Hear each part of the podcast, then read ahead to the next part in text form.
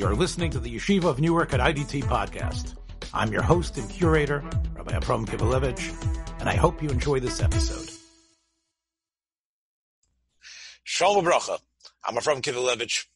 This is Standing in Two Worlds with Dr. Sam Juni, who's in Eretz Yisrael. It's Erev Tisha B'Av, uh, just a little while before what can be called the saddest day in the Jewish calendar. Uh, I think everybody will agree to that. Uh, Tisha B'Av specifically has become a time that I would say a cottage industry has flourished on Tisha B'Av. And that is the cottage industry of rediscovering the pain and suffering of the Jewish people in ways that previous generations perhaps only had oral access to. And I think that's what's occurred especially with media and, and a, the global technology, is using Tisha B'Av as sort of a way not only to talk about the kinnis and the tsaras that are described there and figuring out what they mean, but also to dwell on the horrors of the Holocaust specifically. Uh, and every Tisha B'Av, people open up books and watch videos uh, that describe life in the Warsaw Ghetto and Auschwitz and other terrible places. And it's part of the avoda in many people's mind is to think about Jewish suffering, think about what we've suffered through and asking and begging God to get out of it, but also to sort of wallow a little bit. I would say even kinnis are, the tefillas are there, but a lot of it is the wallowing and understanding how the oppression has what it has done to us. And I think, uh, Dr. Juni, thanks for taking time to be here. And I think you've probably contributed in a scholarly and an important way to the idea of the oppression of the Jews and something which people are going to find a little bit strange. I'm going to say this, but in Jewish humor and Jewish humor's response to oppression.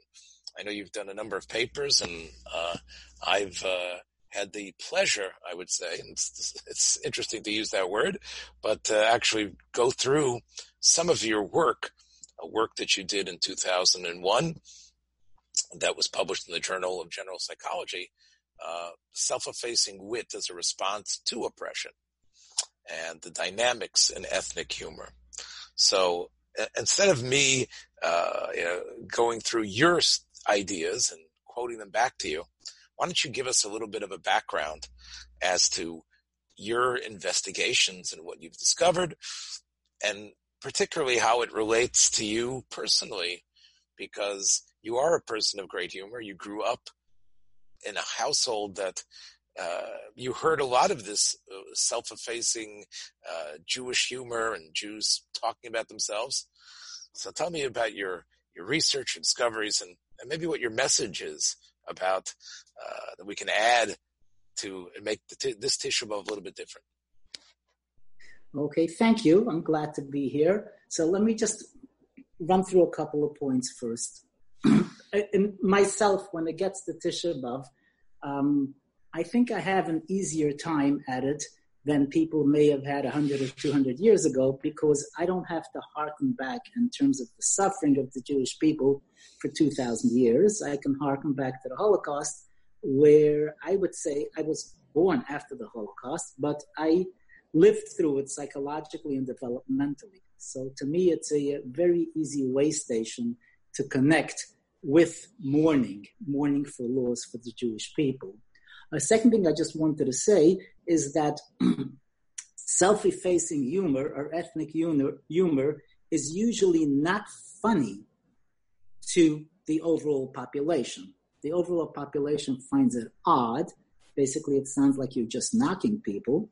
The only people who find it funny are some segments of the population itself. So within Jews, within blacks. Those are the two um, populations I studied most. Hispanics, somewhat, um, Asian less. But basically, it's funny to certain segments of the population, providing it's done by an insider. Jewish humor is never funny to Jews when it's told by an outsider. Black humor is never funny to blacks when it's told by an outsider, only when it's an insider. Okay. And third of all, I feel pretty close to this field of study because there was a lot of humor in my house growing up, especially coming from my dad. And my dad had a horrible, horrible um, experience in the Holocaust. He basically had his whole family uh, killed because of him, so to speak. In other words, he was a Polish citizen who was married to a Hungarian woman and raised a, family in Hungary. And when the um, Germans made a pact with the uh, Hungarians at the beginning of the Second World War, the deal was that they would not bother any of the Hungarian Jews, and they didn't for quite a few years. But they had a license to hound and to basically annihilate any foreign Jews. And um, my father assumed that his family was safe since they were Hungarian. And what happened once is when the um, Hungarian police showed up early in the war to his house. He basically ran out of a back window and just escaped. And then he returned later in the day to find out that his family was deported and killed. And the rationale was that if you're married to a Polish person, then you are a Polish citizen. So he had this horrible experience sitting on him um, for many years, and I grew up within that. And one of the ways my father dealt with it was, of course, to keep it silent. Like I never knew about that my father even had a family until I was quite grown up. But secondly, it was clear that he used a lot of humor, Jewish humor, to deal with it. And the, that kind of humor was more of gallows humor or ghastly rather than fun itself. So that really got me thinking, what is this all about? What function does it serve? And it um, got me quite a few um, papers in the literature and made me a pseudo, a pseudo expert on the uh, um, entire field. So that's my introduction to it all. You know, it's just can you summon up uh, a sample, something from your dad over show? That, uh, of course, not a problem. Okay, so this is working things backwards. Usually, what we do is we present a uh, theory we present data, and then we give you some anecdotes. But sure, we can do it backwards. And yes, this my is data, a... by the way, my data comes from empirical collections. The, what made me think of theories, of course, is individual experiences with patients who had all kinds of psychiatric difficulties. But the data really comes from empirical studies, and if you care about that, you can either check it up on the web, look at some of the uh, studies I've done, or I can explain it to you. But let, okay, let's start backwards. Let's start with some humor. Yeah. the, the, podcast world is always backwards. It's always about personality, okay. personality, and, and and and and the pepper of humor first, and then as you wade into the discussion, hopefully the the ideas uh, you absorb okay. them. Okay, backwards is good. Backwards is good. Okay, so here's the story. The story is, and this is told by my father, um, who was a fairly respectable rabbinic figure, you know, had, had quite a following before the war. Basically, here in the United States, he was a teacher of Gemara, etc., quite devoted to his job, as someone who would not talk about his experience in the Holocaust at all. So this is how he talked. He talked through you. So the story is there's a rabbi who is very much endeared to the community in some shtetl, and he has only one daughter. And she's the apple of his eye, his Rebbitzin's eyes, and they raise her, and she's raised and pampered, and they're all excited about her. And then she comes of age, and they find her the greatest chassan around, the greatest um, bride, bridegroom, and everybody is all topsy turvy, preparing for the wedding. The entire town is decked out and everything's going on very nicely. And lo and behold, um, this um, young lady goes out, she falls, and she dies. And of course, everybody's horribly distraught, and the people of the shul are sitting around and saying, Who's going to go tell the rabbi what happened here? And nobody dares. They said, There's no, way. It'll devastate him, it'll kill him. And then there is the uh, town fool, or the, they have these stereotypes. And every, every Jewish culture has this stereotype. The town fool, the town jester, whoever he is, says, I'm going to go tell the rabbi about it. And they say, fine, let's see how you do it. And he shows up to the rabbi and says, well, I have this problem. I just learned in the Gemara. It says, Keshem shemavarach al hara, kach mavarach al approximating that because I don't know it by heart. And it means that we are commanded to bless God on something bad that happens to us the same way we're commanded to bless God when something good happens. And he tells the rabbi, I don't understand. Why would I want to bless God? I just learned this. Why would I want to bless God when something bad happens? And the rabbi says, Hey, listen, let me explain it to you. Uh, you know, when God does something for you, does something good, then it's clear to you that it's good for you. But when God something does something bad to you, you think, oh, it's a horrible thing. But yet, you should realize that God does something very good for you, so you have to bless him.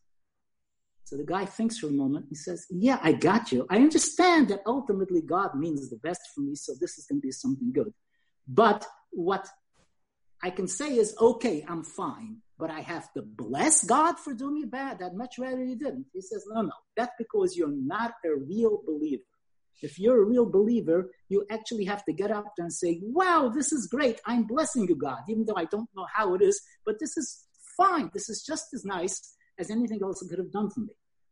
He says, Well, I understand you intellectually, but emotionally speaking, I can say, Yes, I know for sure this is good for me, but emotionally speaking, I'm really hurting. And here it says, I have to bless him the same way. It's not the same way because when I bless him for the good, my heart is in it. When I bless him for the bad, that's only in my mind, but my heart is not into it. The rabbi says, No.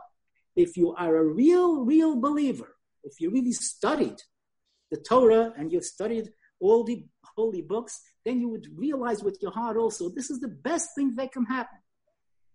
The guy thinks for a moment, he says, okay, I can see that I would be feeling that too. But would I bless him the same way? Like, for instance, if something great happens to me, I would be jumping out of my pants and I'd be yelling and screaming, wow.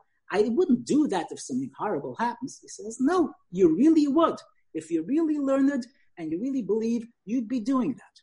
He says, well, Rabbi, let, let me just try it by example. Let us say that you just found out that you won a 10 million zlata, whatever is, kronen, dollar um, lottery.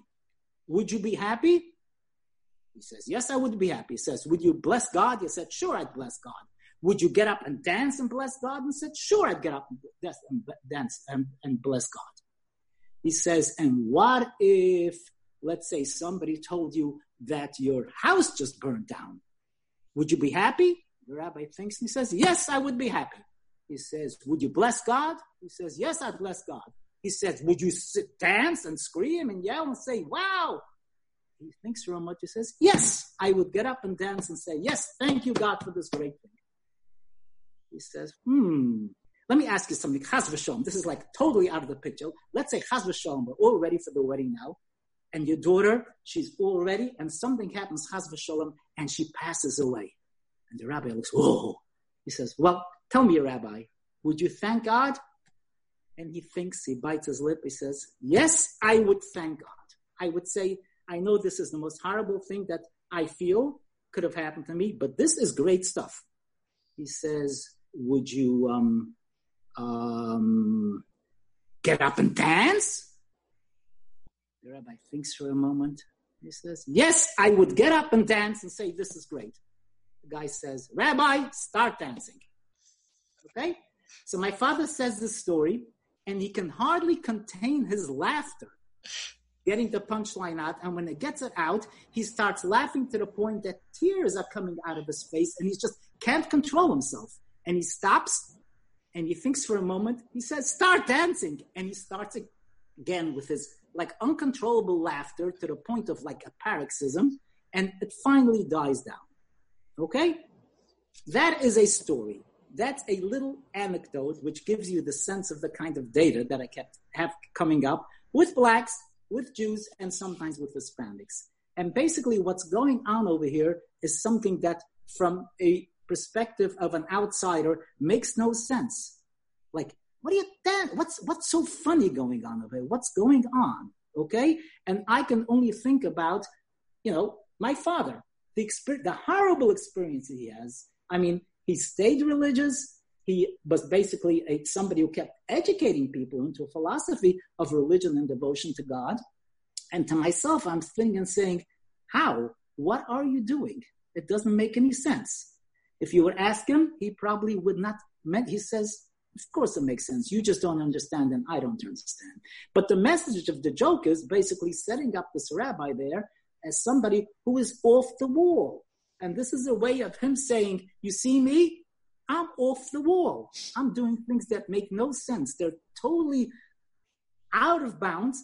It means nothing, but somehow having that kind of vent lets him insulate himself where he goes on with his life. And when it comes time to dump out emotionally all this horror, it's dumped out in a way of a joke, a way of humor. And I have like anecdote after anecdote of this, and like you know, I my kids and my grandkids know as Zaidi's jokes. These were his kinds of jokes, which he found hilarious, and we would sit there and say, "Wow, something is really very funny. This idea. We have no idea what's going on." And yet, you tell it to fellow Holocaust survivors, they get the jokes and they have plenty of their own to add. So that's starting with an anecdote, a long anecdote from way out there. And uh, that kind of gives us a sense of what it's like to have humor, which objectively looking is really a self aggression. It's knocking yourself, knocking your beliefs, extolling your inadequacies or your misery, and laughing about it somehow. Okay. So yeah, so I actually I've heard you tell the story before, and I, I still find it. I still first of all I love the way you tell it, but I also okay. find it I also find it innately humorous as well. Maybe that's part of maybe part of it is because I sort of share a little bit of a uh, growing yes. up at a Holocaust home myself. So I think I and, and my uh, dad I have heard my dad say this countless times, and it wasn't any less funny to him the thirtieth time as the first time. It was so, always funny. So, t- so tell me, uh, Dr. Juni. um, I, I, know that you know one of the people you've shown me. Uh, we're doing this with a teleconference, and you've shown me your wall. And on your wall, you have some of your heroes and people that you admire. And I think it's no secret to the people who've read your papers that you are uh, a person who's pretty well versed in the in, in, in the writings and ideas of Sigmund Freud. Yes. So, to, so Freud did uh, write about the idea of humor and, and, and why it's used. And maybe, I don't know if he wrote about Jewish humor, but he did write about uh, what I think he called masochistic humor, correct? People who make uh, using humor, which seems to put themselves down. Why don't you talk about your starting with Freud and, and what you've done with Freud's uh, speculation and how what you've shown uh, through your research and data and, and, and, inventiveness uh, to create a whole new spin on why it is that Jews are still the, the, the front runners in terms of humor and, and, and the specific Jewish humor that they've sort of created. So go ahead. Sure, sure. So Freud himself uh, was Jewish. Um, he didn't identify as religious as such, but he definitely identified as Jewish. And his theories of self-effacing humor were basically theories of Jewish humor itself. He didn't call it self-effacing humor; he called it Jewish humor. And he actually did a um, extensive work with patients who would come in. Obviously, a lot of his patients, who were also his patrons, by the way, were Jewish. And as much as he attempted to make psychoanalysis a non-Jewish science, he still was pretty much linked into his Jewish roots, at least financially and in terms of um, a lot of the people that he uh, consorted with. Um, so uh, Freud himself has stories. Freud um, um, has some stories about his dad and how his dad was brutalized by by non-Jews, and they're not funny. They're basically sad. I don't think they are as tragic as the ones from my dad, but they're sad stories. So Freud had a theory, and his theory was basically based on the defense mechanism. The defense mechanism is something that we do basically unconsciously as a way of putting a spin on emotionally threatening experiences and making it less disturbing to your overall mental health. And the, he talked about a, an identification with the aggressor defense mechanism. Um, for those of us who don't know what that is, the prime example uh, is what we often heard from Holocaust survivors from the death camps that the most vicious treatment they got were from Jewish capos. Jewish capos were um, Jews who were appointed by the Nazis in the death camps to keep the Jews under control. And they would often be, or sometimes be, according to the Holocaust survivors, the most vicious um, punishers and aggressors against the Jews um, that existed in the system. And Freud obviously was pre Holocaust.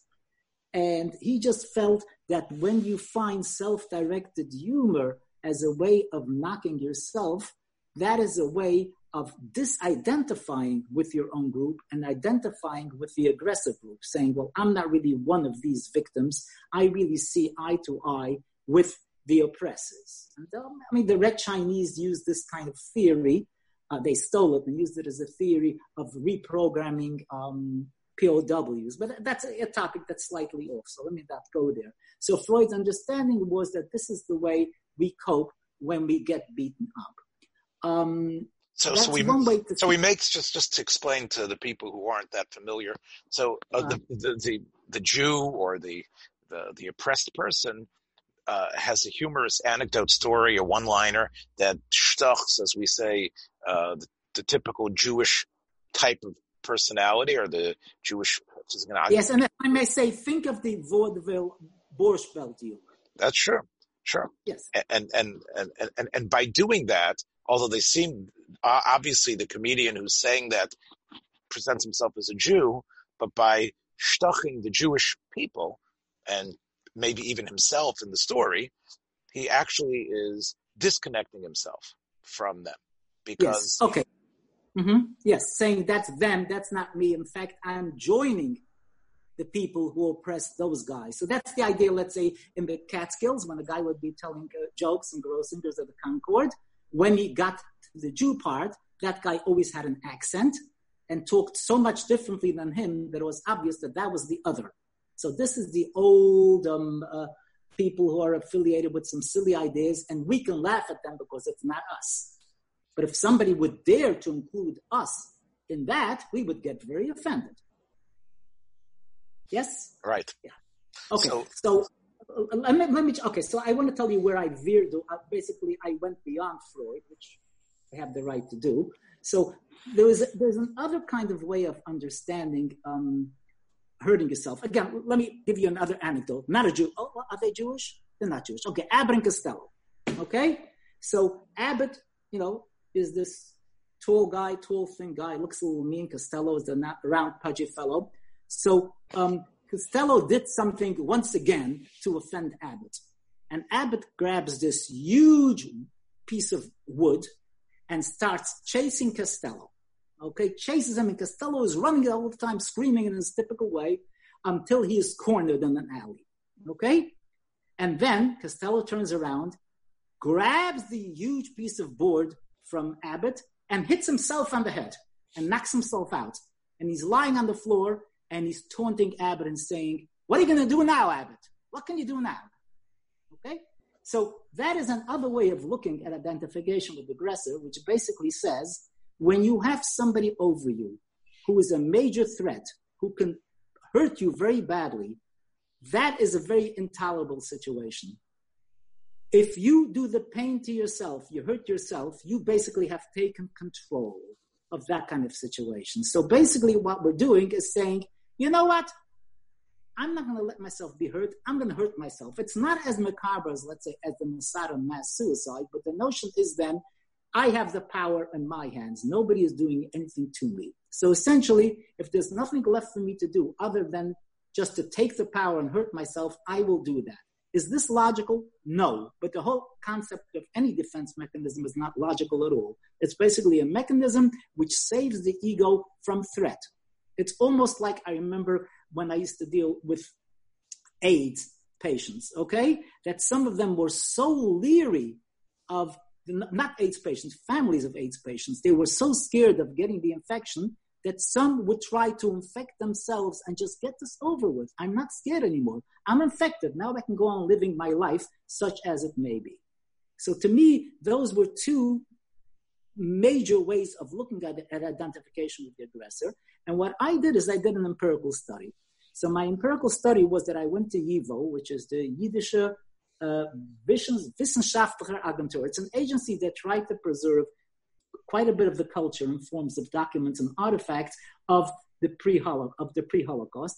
They existed in Manhattan, and they had tremendous archives, which you had to speak Yiddish to understand. And I had a lot of fun with that. And what I did is I went through many of the collections they had. Some of them were actually sealed collections. I was looking for, for, first for the towns that my parents came from, sealed collections of artifacts that people rescued from Europe before the Nazis had a chance to destroy them. And what I decided to look for were joke books. They used to have peddlers that went from shtetl to shtetl and sold Yiddish joke books uh, written by people of the particular countries. And I decided, let me look at the kind of jokes people told in those communities and see if I can come up with some kind of understanding. And I had my hypothesis. I'll tell you what my hypothesis was. Um, it was a differential hypothesis. If we assume that Jews make fun of themselves and step on themselves as a way of trying to disidentify and identify with the dominant culture out there, then we should find more of this happening the more permissive the culture is. In other words, when you look at cultures that had basically no degrees of freedom for a Jew to get out of his Jewish situation and identify with the guy, there was no possibility of converting. Nobody wanted you, they wanted you to stay in your ghetto and just shut up and lie under all the oppression. Then it would not make sense that we would find a lot of jokes there that are anti yourself because there's no way to say that's them. You can't be the person in the Catskills who comes across with a spotless American accent and talks about them Jews. It's us Jews, it's not them.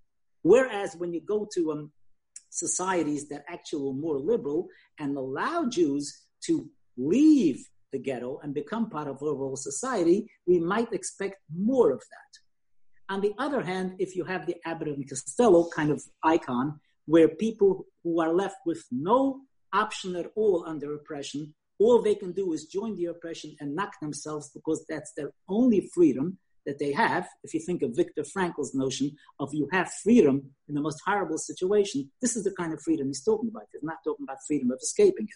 So if that's the kind of um, theory you have or that kind of rationale, then we would expect that the you would have more and more um, anti-Jewish jokes the more liberal the society is. Okay, so here's what I did. I got joke books from um, turn of the century Warsaw and Vilna, which were both very oppressive societies where you had no choice if you were a Jew other than to remain an oppressed Jew. And I also looked at London in the early 1900s, where Jews could really get out and become Rothschilds. They can really move if they had the wherewithal or the gumption. And I also looked at Letland, which was an interesting country it's basically Lithuania or Latvia, really, as we know it now, where there was, after the World War, they basically became uh, very egalitarian and officially had no anti Semitism, and many Jews rose to very high positions in the government until the whole movement died. And by the time the Second World War was, it was, was a dead place for Jews. And actually, this joke book that I got from Letland was not dated but it had a price of currency on it, and the currency was one of Letland. So I knew I, I, I hit pay dirt there. So essentially, I looked at humor from Warsaw and Vilna at one end, Letland and London at the other end. I went to the real um, exacting standards. I basically had all the jokes translated independently into English. I then got independent raters who were trained to look for certain categories, and they had no idea where the jokes came from. We just threw the jokes at them and they rated them. And we came up with two, there were three categories, but one had to be thrown out because these raters who were not Jewish, and we deliberately made them not Jewish, had no idea what we're talking about. So we came up with two very simple categories. One is, is this joke basically an anti-Jewish joke, or is it an anti-Gentile joke? I don't have to. Give, I'll give you an example of an anti-Gentile joke. Okay, so this Jew comes to a um, uh, office, a, a government office in Germany, and says, "I need to speak to the mayor. I have a request." They said the mayor is busy, and the guy says, "Well, I need to talk to him." Um, he says, "Well, he you, you can't talk to him because he's very busy and it'll take a while. Um, and then the guy says, Well, how long do I have to wait? And the guy says, You're going to have to wait until he's dead because he's not going to see you when he's alive. And the Jew says, That's okay, I'll wait. Okay? That's an anti Gentile joke. It definitely puts the Jew at a highly, at much. You may not find this funny if you're Jewish because you're into self aggressive humor. But if you're not Jewish, people find that funny. Okay, so we had them categorized for each joke which is an anti-Jewish joke, which is an anti. Why would you say that's anti-Gentile? Because um, because it's it's it's putting the the it's it's a way of saying I want you dead. I don't mind if the mayor is dead. It's done in a way that you can't be held at fault because you're being polite is saying I'll wait. But really, it shows that the Jewish wit means so much more than a suppression that these guys are throwing to throw on you. So the Jew basically triumphed there against the guy. So, so in other words, the Jew is and the he can't be, and can't be blamed for it because I, he's being very effective. Okay. Anyway, so basically, the statistics are, and they're quite remarkable. If you look at um, in Warsaw and Vilna, the anti-Jewish and anti-Gentile jokes, the percentages are 51% anti-Jewish, 6% anti-Gentile. The rest of the jokes could not be categorized. Obviously, some of them were neither. They were just silly or ridiculous or not even funny, so they were thrown out. But those are the jokes that were rated as anti. 51 anti-Jew, anti-Gentile 6. When you look at Letland and London, I'm sorry I can't show you a chart because this is audio, basically they get much more even. In other words, the percentage of anti-Jew and anti-Gentile get closer to 50-50 in Letland and in London, whereas in the oppressive, in the oppressive situations, the anti-Jew is what prevails. So statistically, if you analyze that, that shows clearly that under oppressive situations where the Jew has no option where to go, that the amount of venom that's directed towards the host or the oppressor, non-Jew, is much more pronounced than there is in liberal societies where they actually um, start doing anti-Gentile jokes more that would mean that that does not follow the pattern of making fun of Jews. So you don't make fun of the guy under oppressive situations because that doesn't get you anywhere. Whereas in the other situation, you can get back at them somehow. Okay, so, this is like right. So the, the, so so yeah. this veers from Freud in the sense yes. that according to right, how did how was this uh, a steer to Freud's Yisod, as we say in the yeshiva language? Okay, because it shows you that the anti um, Jewish jokes that come up is not an effort to identify with the non Jewish oppressor, because then you expect that to increase in situations where you have the opportunity to identify. In Warsaw or in, in, Lithu- in Vilna, Lithuania, you had no way of identifying with the oppressor. No way. You, as much, you had as much chance as Fiddler did to identify with his uh, there who's persecuting him. You can't do it. So the expectation is that in a place like America, you would expect it to come up more. And it doesn't. In America, it came up less. I mean, America, I'm using Latin London as an example. As the um, oppression eases up, it doesn't come up more because people are not using humor as a way of disidentifying with the Jew. They're using it in the Abbott Costello manner, which is they are just hitting themselves because that's the only option they have. The option is do I hit myself on the head or do I just sit there and let them hit me?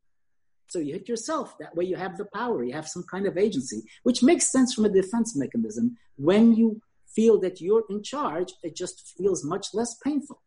Like when you ask someone, Do you want me to hurt you or do you want to hurt yourself?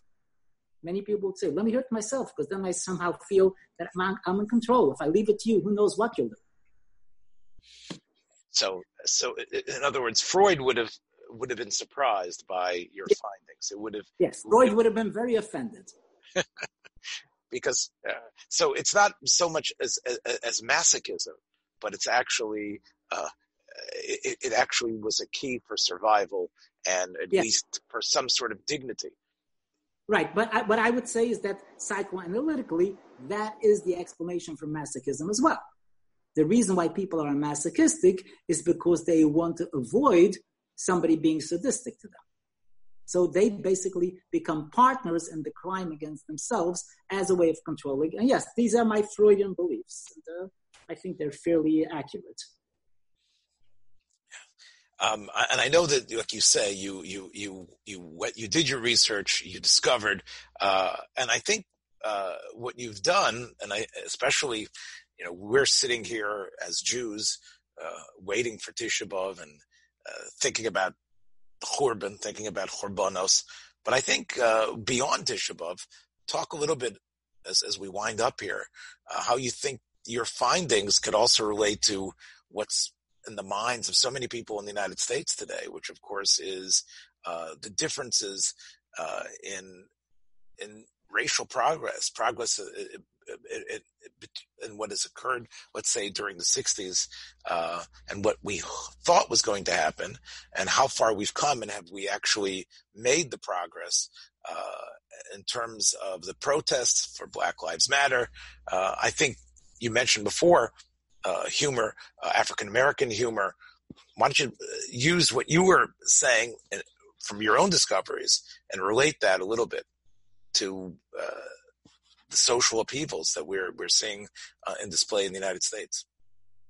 Well, essentially, what I see happening now to much of the progressive Jewish community in America is a disappointment in what they thought um, anti Semitism was all about and what they thought the proper way to deal with anti Semitism was. The usual response was um, assimilation, being equal to other people, that would make you more acceptable to the society out there. So, in, in a sense, what they were doing was not using humor, but using social activism as a way of disidentifying with indigenous self-centered Jewish values and to make it more um, egalitarian, world-oriented. It's sort of similar to what happened to the major um, um, joining of um, Jewish forces with the initial communist um, movement that started in the early 1900s and persisted until Stalin put a, a bitter end to it, where many of the activists for social justice and social reform who basically joined the overall um, non-Jewish society as a way of knocking uh, traditionalists who maintain some kind of caste system okay. end up themselves being victimized. And I kind of feel that many of the progressive Jews in the United States feel that sting as well because they joined the movements of liberalism and trying to save minorities from oppression to a certain extent. And then, so to speak, it doesn't help them because when push comes to shove, they're still identified as the others or the Jews. And I contrast that with a kind of, um, shall we say, ethnic pride that exists in many um, um, contexts in Israel itself, where there isn't a notion of we have to make our cause one with all other oppressed causes. We have the right to stand up for ourselves and see our own values as being paramount.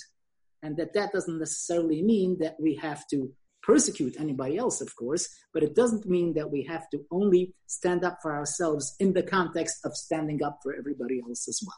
Yeah, I guess I didn't clarify my question, but you answered something different. In other words, you, if we say that the '50s was the uh, the silver age or the golden age of Borscht Belt humor um, that I mm-hmm. remember from television in the early 1960s, um, it sort of morphed into uh, the social justice movements where it's almost like you don't need to be Jerry Lewis up at Grossinger's, but you can actually be marching and, and making a difference, uh, marching uh, sure. for the sake of social justice and, and, and, and allowing all ethnic minorities, especially the African American community, uh, to get what they want. So that would. And also, I would say, think of the icon of these, uh, I think, laudable activists marching hand in hand.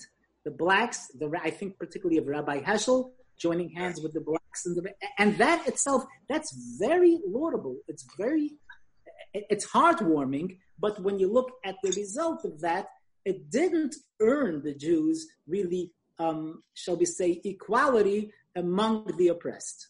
Well, okay, this is yes, that's but but but based on what we've been talking about, we would say is that you know uh, it, it, the Jerry Lewis's uh, and the Don Rickles and the others who started in the fifties, and although many people say they were great in the early sixties as well, those people their their minds turned to different ways uh, in terms of dealing with the larger society and hoping to make those changes. I was actually just thinking more on a simple level, uh, Dr. Juni. If you talk about the black comics of the 1940s, 50s, and 60s, um, the, you know, we of course the, the, one of them that springs to mind is the uh, very much discredited Bill Cosby. But if we talk mm-hmm. about Nipsey Russell or Moms Mabley or others, or even Sammy Davis Jr., who you know did a lot of actually a lot of Jewish humor as well because he converted to Judaism. And the type of humor that you saw on display in the 50s and 60s by black comedians would probably, in a way, parallel your what you discovered about Jewish comedians and about Jewish jokes, mm-hmm. right? Sure, sure, sure, sure. Yeah, I no, I don't see the theory different, and that's why I mean most of my papers are not Jewish by title, although a lot of the examples I bring in are Jewish humor because I live it and I know about it. But sure, it's basically self-effacing humor of oppressed minorities who don't have many options. And it go, cuts across the board. I mean, I've done some smaller studies. I, I used to, in some of the classes I taught um, at NYU, um, it was basically international sampling, and there were very few Americans there. And I got to see, I, mean, I sometimes would ask people, why don't you bring in some ethnic jokes from your society, from your community? It all follow the same path. so, so what we could do is if we would trace, for example, the humor today, let's say, I'm not sure if I'm, I'm getting it right, but let's say the humor uh, of Chris Rock or Eddie Murphy or people who are uh, exemplary of, of, of African American humor today, if they are still doing similar riffs to what was done um, 30, 40 years ago, then that would definitely be a barometer as to this yes. perceived sense of, of, of, of, racism and the perceived sense of oppression that would still exist. Right. Right. Let, let me just add a note over here. The, I, the basic idea of humor, if we think in terms of little kids, right? little kids' jokes. See, uh, uh, the, the theme is the child wants to say something but wouldn't dare saying it with a straight face. So if you say, well, this kid who was a silly kid said so and so, they can go ahead and use all kinds of um, derogatory terms, um, let's say toilet kinds of words that are not usually used in, in the kinds of discourse that they have with their family. And the excuse is, oh, it's a joke. So essentially, having a joke is a way. So think back to my father with the rabbi there. He would never say, hey, you know, rabbis have this belief that things are well. They're not well. It's off the wall. He wouldn't say that. But when it's talking about, about some rabbi in a shtetl and some town fool who says it, okay, that's a joke. Now I can say that. I can say that and I can laugh about it because I've distanced myself from it. So essentially, when you think of what the black comedians are doing, I mean, you're sitting there and calling yourself basically the most derogatory terms you can think of for a black person, and that's okay. You're getting a laugh because you're saying, no, that's not me. That's uh, them saying it. So it's humor is just a disguised way of saying, here is what my inner feelings are, but I am not responsible for them because I've put in enough insulation between it and where I am. So I think, Dr. Juni, uh, we've come up with perhaps uh, instead of necessarily watching uh, documentaries uh, that oppressively uh, bring us back into the concentration camps and bring us back onto the streets of the Warsaw Ghetto, I think we've come up with another Tisha B'Av possibility, which is to scan and and and, and read some of the, the self-effacing uh, humors gallows and gas uh, chamber humor. And maybe from that way to really gauge how terrible the suffering and how terrible uh, the oppression was. And it might be a more inventive and maybe strike the strike chords that aren't so maudlin and and packaged and maybe it allows us to mm-hmm. open ourselves up as well to maybe see why did you find that funny and maybe instead of just watching a video and saying, look how terrible the Jews have suffered, maybe using Jewish humor on Tisha B'Av specifically uh, might be a way to reflect and to think about the tsaros that we have bubbling within ourselves and not just the tsaros that's around us. And maybe we could actually use that as a way. I, add, I'm not saying that this is a better way of doing things. I think it's an alternate way, especially when the standard face-on approach is too heavy to handle. I mean, you think of Shalom Aleichem's basic description of Jewish humor, it's one eye is laughing and the other eye is weeping. So it allows us to look at, at the laughing as a way of just getting to the weeping without being overwhelmed by it, which is what we need sometimes because we need some distance to understand trauma. When you're in the trauma and all in it, you don't understand. You are totally sunk into it. You have to distance yourself sometimes to understand what is really going on with me.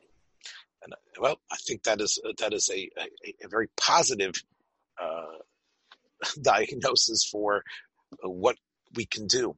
So let's, if we've hopefully we've given, if anybody's listening to this on Tisha B'av, we've given you another option, and from Tisha B'av and beyond. Dr. Juni, thank you again uh, for giving us this time. And we hope you have a meaningful Tisha B'Av and maybe a humorous one as well. I'm from Kivalevich. This has been Standing in Two Worlds.